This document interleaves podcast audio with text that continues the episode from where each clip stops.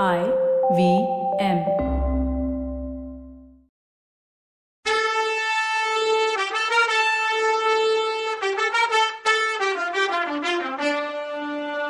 வணக்கங்க. நான் கவிதா பேசுறேன். வெல்கம் டு கதை பாட்காஸ்டின் பொன்னியின் செல்வன். இது எபிசோட் நம்பர் நூத்தி பதினஞ்சு. விடி காலையில தான் கண்ட கனவை சொல்லி பயந்து போய் பலிக்குமான்னு நந்தினி கிட்ட டவுட் கேட்டுட்டு இருக்கா மணிமேகலை. அதுக்கு நந்தினி அடி பொண்ணே உன் மனசு ரொம்ப குழம்பி போய் கிடக்கு. நிஜமா நடந்தது பிரம்ம மாதிரி இருக்கு. கனவுல கண்டது நிஜம் மாதிரி இருக்கு. நல்ல ஃப்ரெண்டா நீ எனக்கு கிடைச்சப்போ நான் தான் பைத்தியக்காரின்னா நீ என்னை விட ஒரு படி மேலன்னா நந்தினி. அப்போ அங்க வந்த சந்திரமதி அவங்கெல்லாம் வந்துட்டு இருக்காங்களாம். வீரநாராயணபுரத்து ஏரியை தாண்டி வந்துட்டாங்களான்னு சொன்னான். கடம்பூர் சம்புவரையர் மாளிகை வாசல்ல கூட்டம்னா கூட்டம். பார்க்குற தூரம் வரைக்கும் ஜனங்க முண்டி அடிச்சுக்கிட்டு நின்னாங்க. அந்த கூட்டத்துல வயசு வித்தியாசம் இல்லாம கிழவங்களும் கிழவிங்களும் சின்ன பசங்களும் வாலிபங்களும் ஆண்களும் பொண்ணுங்களும் இருந்தாங்க. வயசானவங்க கூட கூட்டத்துல இடிபடுறத பொருட்படுத்தாம ஆதித்த கரிகாலரை பார்க்க தள்ள அடிக்கிட்டு நின்னாங்க. வயசு வந்த பொண்ணுங்க கூட கூச்சத்தை விட்டுட்டு கூட்டத்துல இடிச்சு பிடிச்சுக்கிட்டு நின்னாங்க. கூட்டத்துல நின்ன வயசு பசங்க கூட பொண்ணுங்களை ஒரு பொருட்டாவே மதிக்காம இளவரசரை எங்க நின்னா நல்லா பார்க்கலான்னு நின்னுட்டு இருந்தாங்க. அங்க இருந்த மரமெல்லாம் மனுஷங்க ஏறி உட்கார்ந்து இருந்தாங்க இன்னும் கொஞ்சம் பேர் அங்க இருக்க காம்பவுண்ட் வால்ல ஏற ட்ரை பண்ணி செக்யூரிட்டி கார்ட்ஸ் கிட்ட அடி வாங்கிட்டு இருந்தாங்க. பச்சை பிள்ளைங்களை இடுப்புல வச்சுக்கிட்டு எத்தனையோ அம்மாக்கள் அந்த கூட்டத்துல நின்னாங்க. அழுத குழந்தைங்களுக்கு அம்மாக்கள் கண்ணு அழாத தமிழ்நாட்டோட மகாவீரர் வீரபாண்டியனோட தலையை அறுத்த ஆதித்த கரிகாலர் வர்றாரு. அவரை பார்க்குற பாக்கியம் கிடைச்சா நீயும் ஒரு நாள் அவரை மாதிரியே வீராதி வீரனா ஆகலாம் அப்படின்னு அழுத குழந்தைங்களுக்கு சமாதானம் சொல்லிட்டு இருந்தாங்க. இப்படி எல்லாரும் அவரை பத்தி பெருமையா பேசிட்டு இருந்தாங்க. ஆதித்த கரிகாலரோட புகழ் நாடெங்கும் பரவி இருந்துச்சு. பன்னிரெண்டாவது வயசுல போர்க்களம் போனவர். கையில கத்தி பிடிச்சு எதிரிங்களை வெட்டி போட்டவர். சேவூர் போர்ல பாண்டிய படைய முறியடிச்சு வீரபாண்டியனை பாலைவனத்துல பாறைக்குள்ள குகையில ஒளிஞ்சிருக்க காரணமானவர். பத்தொன்பதாவது வயசுல வீரபாண்டியனோட ஆபத்துதவி படைய சின்ன பின்னமாக்கி அவன் ஒளிஞ்சிருந்த இடத்த கண்டுபிடிச்சு அவன் தலையை வெட்டி கொண்டு வந்தவருமான இளவரசரை பார்க்கறதுக்கு யாருக்கு தான் ஆசை இருக்காது? இவரை பத்தி மூணு நாலு மாசமா எவ்வளோ வதந்தி? ஆதித்த கரிகாலருக்கு யுவராஜ பட்டாபிஷேகம் பண்ண பின்னாடி அவருக்கும் சக்கரவர்த்திக்கும் ஏதோ பிரச்சனைன்னும் சுந்தர சோழருக்கு பின்னாடி ஆதித்த கரிகாலர் பட்டத்துக்கு வர்றத அவர் அப்பாவே விரும்பலன்னு சொன்னாங்க.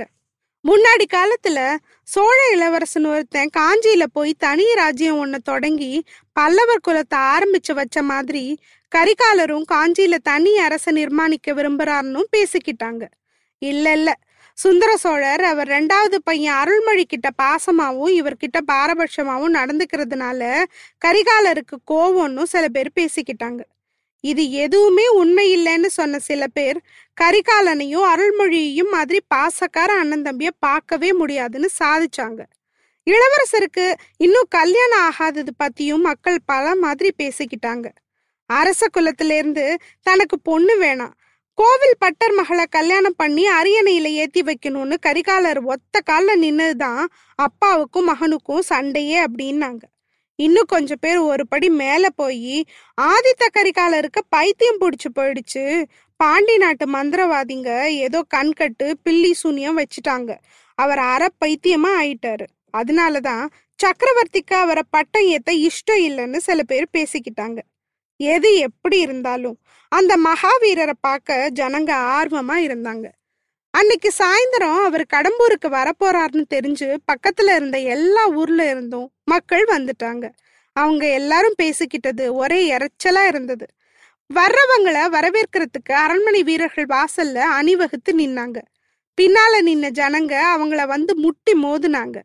இதுக்கிடையில மரத்து மேல இருந்த ஒருத்தன் அதோ வர்றாங்கன்னு கத்துனான். எங்க எங்கன்னு ஆயிரம் குரல் கேட்டுச்சு. அப்போ ஒரு குதிரை வேகமா வந்துச்சு. அதுக்கு பயந்து ஜனங்க வழிவிட்டாங்க. கந்தமாறன் இளஞ்சம்புவரையன்னு கத்துனாங்க மக்கள். வந்தது கந்தமாறன் தான். உடனே கூட்டத்துல இருந்து நிறைய பேர் ஏதேதோ கேள்வி கேட்டாங்க. அதுக்கெல்லாம் பதில் சொல்லாம குதிரையை கொண்டு போய் கோட்டை வாசல்ல நிறுத்திட்டு குதிச்சான் கந்தமாறன். பக்கத்துல நின்றுட்டு இருந்த சம்புவரையருக்கும் பழுவேட்டரையருக்கும் வணக்கம் சொன்னான். இளவரசர் வந்துட்டு இருக்கார் ஆனா மூடு அவ்வளவா நல்லா இல்ல. திடீர் திடீர்னு கோவம் வருது. உங்களுக்கு முன்னாடியே சொல்லிடலான்னு வந்தேன். நல்லபடியா ராஜ உபச்சாரம் பண்ணி வரவேற்கணும்.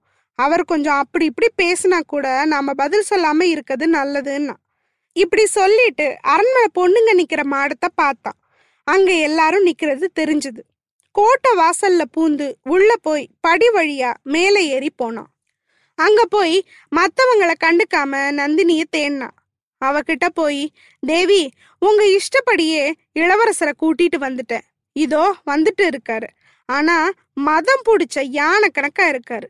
அவரை எப்படி சமாளிக்க போறோமோ தெரியலையேன்னா. ஐயா அத பத்தி ஏன் கவலைப்படுறீங்க? மதம் பிடிச்ச யானையை அடக்கிறதுக்கு தான் உங்க தங்கச்சியோட கண்ணுங்கிற அங்குசம் இருக்கேன்னா நந்தினி. மணிமேகலை உடனே அக்கா இது என்ன பேச்சுக்கான்னா? கந்தமாறன் அதுக்கு மணிமேகலை ராணி சொல்றதுல என்ன தப்பு? ஆதித்த கரிகாலர் மாதிரி ஒரு வீரரை கல்யாணம் பண்றதுக்கு தவம் பண்ணிருக்க வேணாமான்னு கேட்டான். மணிமேகலை வாயை திறக்கிறதுக்கு முன்னாடி நந்தினி இளவரசரோட இன்னும் யாராரு வராங்க? அப்படின்னு கேட்டான். அவன் பார்த்திபேந்திரனும் வந்தியத்தேவனும் வர்றாங்க தேவின்னா. நந்தினி மணிமேகலைய ஓரக்கண்ணால பார்த்துட்டு எந்த வந்தியத்தேவன்? உங்க ஃப்ரெண்டான்னு கேட்டா. ஆமாம் தேவி என்னை பின்னாடியில இருந்து குத்தி கொல்ல பார்த்தானே அந்த நல்ல ஃப்ரெண்டு தான். எங்கிருந்தோ எப்படியோ வந்து குதிச்சு வெள்ளாற்றங்கரையில எங்களோட சேர்ந்துக்கிட்டான். இளவரசருக்காக பார்த்தேன். இல்லைன்னா அங்கேயே அவனை என் கத்தியால குத்தி போட்டிருப்பேன்னா மணிமேகலைக்கு முகம் சுருங்கி போச்சு. அண்ணா உங்களை அவர் கத்தியால குத்துனது உண்மைன்னா அவரை எதுக்கு அரண்மனை உள்ள விடுறீங்க? அப்படின்னு கேட்டா. அதுக்கு நந்தினி ஷூ மணிமேகலை நீ பேசாம இரு. அதெல்லாம் ஆம்பளைங்க விஷயம்.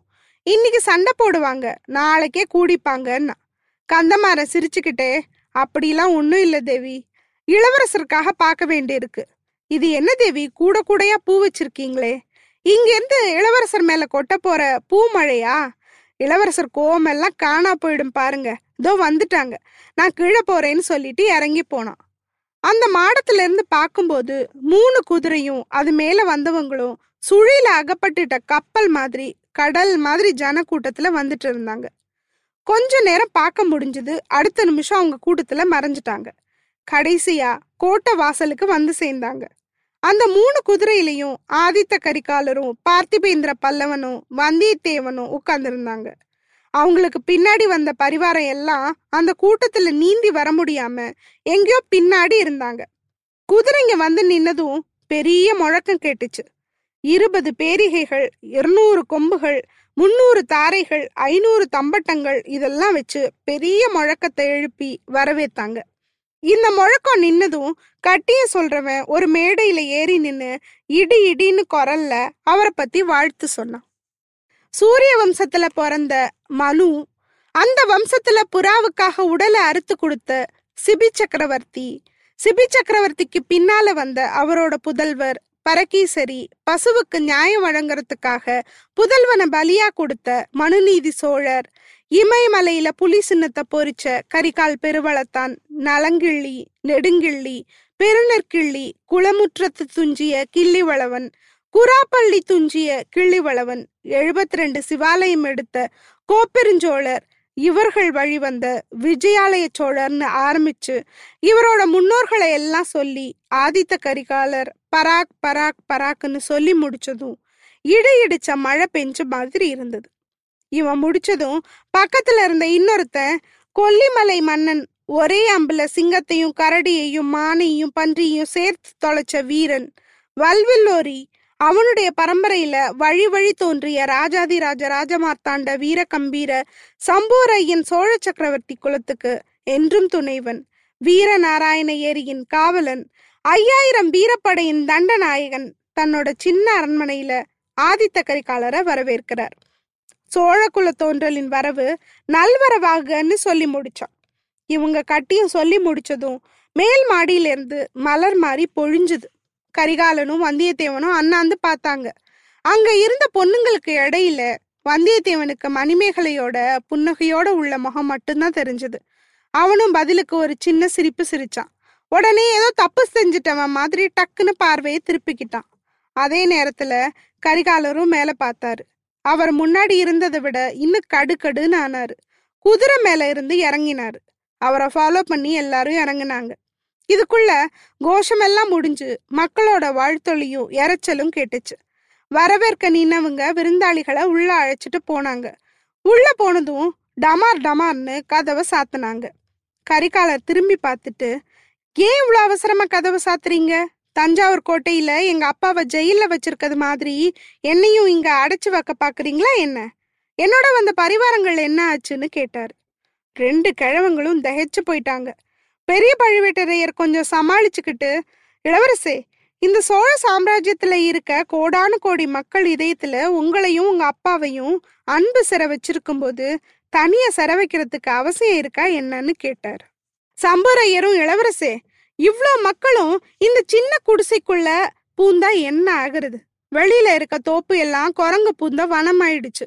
கூட்டம் கலைஞ்சதும் உங்க பரிவாரங்களை உள்ள கூட்டிட்டு வரோம். அது வரைக்கும் உங்களுக்கு தேவையானதை செய்ய வேலைக்காரங்க நிறைய பேர் இருக்காங்கன்னாரு.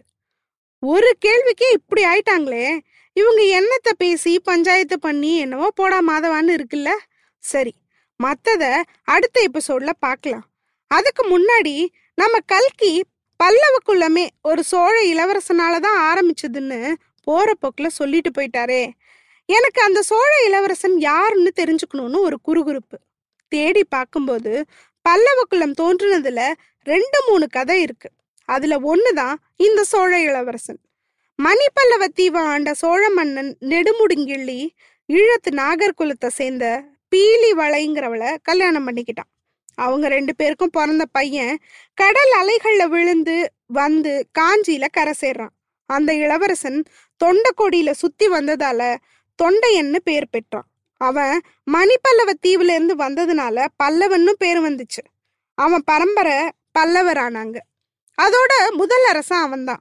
அவன் பேரு தொண்டைமான் நிழந்தரையன்னு ஆராய்ச்சியாளர்கள் சொல்றாங்க.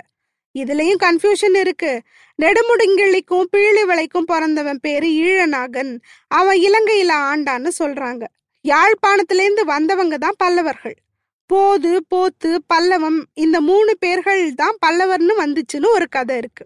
இல்ல இவங்க சாதவாகன பரம்பரை கங்கை வரைக்கும் இருந்த பேரரச கூறு போட்டு வடபெண்ணைக்கும் கிருஷ்ணயாத்துக்கும் நடுவுல இருந்த ஏரியாவை ஆண்டவங்க பல்லவங்கன்னு ஒரு கதை இருக்கு. ஏறத்தாழ கிபி முன்னூறுல வந்த இவங்க பரம்பரையில தான் மகேந்திரவர்மன் நரசிம்ம பல்லவன்லாம் இருந்தாங்க. எது எப்படியோ பல்லவர்கள் சோழர்கள்னு நம்புறதுல ஒரு சந்தோஷம் இருக்கு. அதனால நான் தொண்டமான் இளந்தரையனையே அந்த கதையையே நம்புறேன். அப்பதானே மகேந்திரவர்மரும் நரசிம்ம பல்லவரும் நம்ம பங்காளி ஆவாங்க. எப்படி? கூட்டு கழிச்சு பார்த்தா கணக்கு சரியா வருதுல்ல? அடுத்த எபிசோட்ல பார்க்கலாம். அது வரைக்கும் நன்றி வணக்கம்.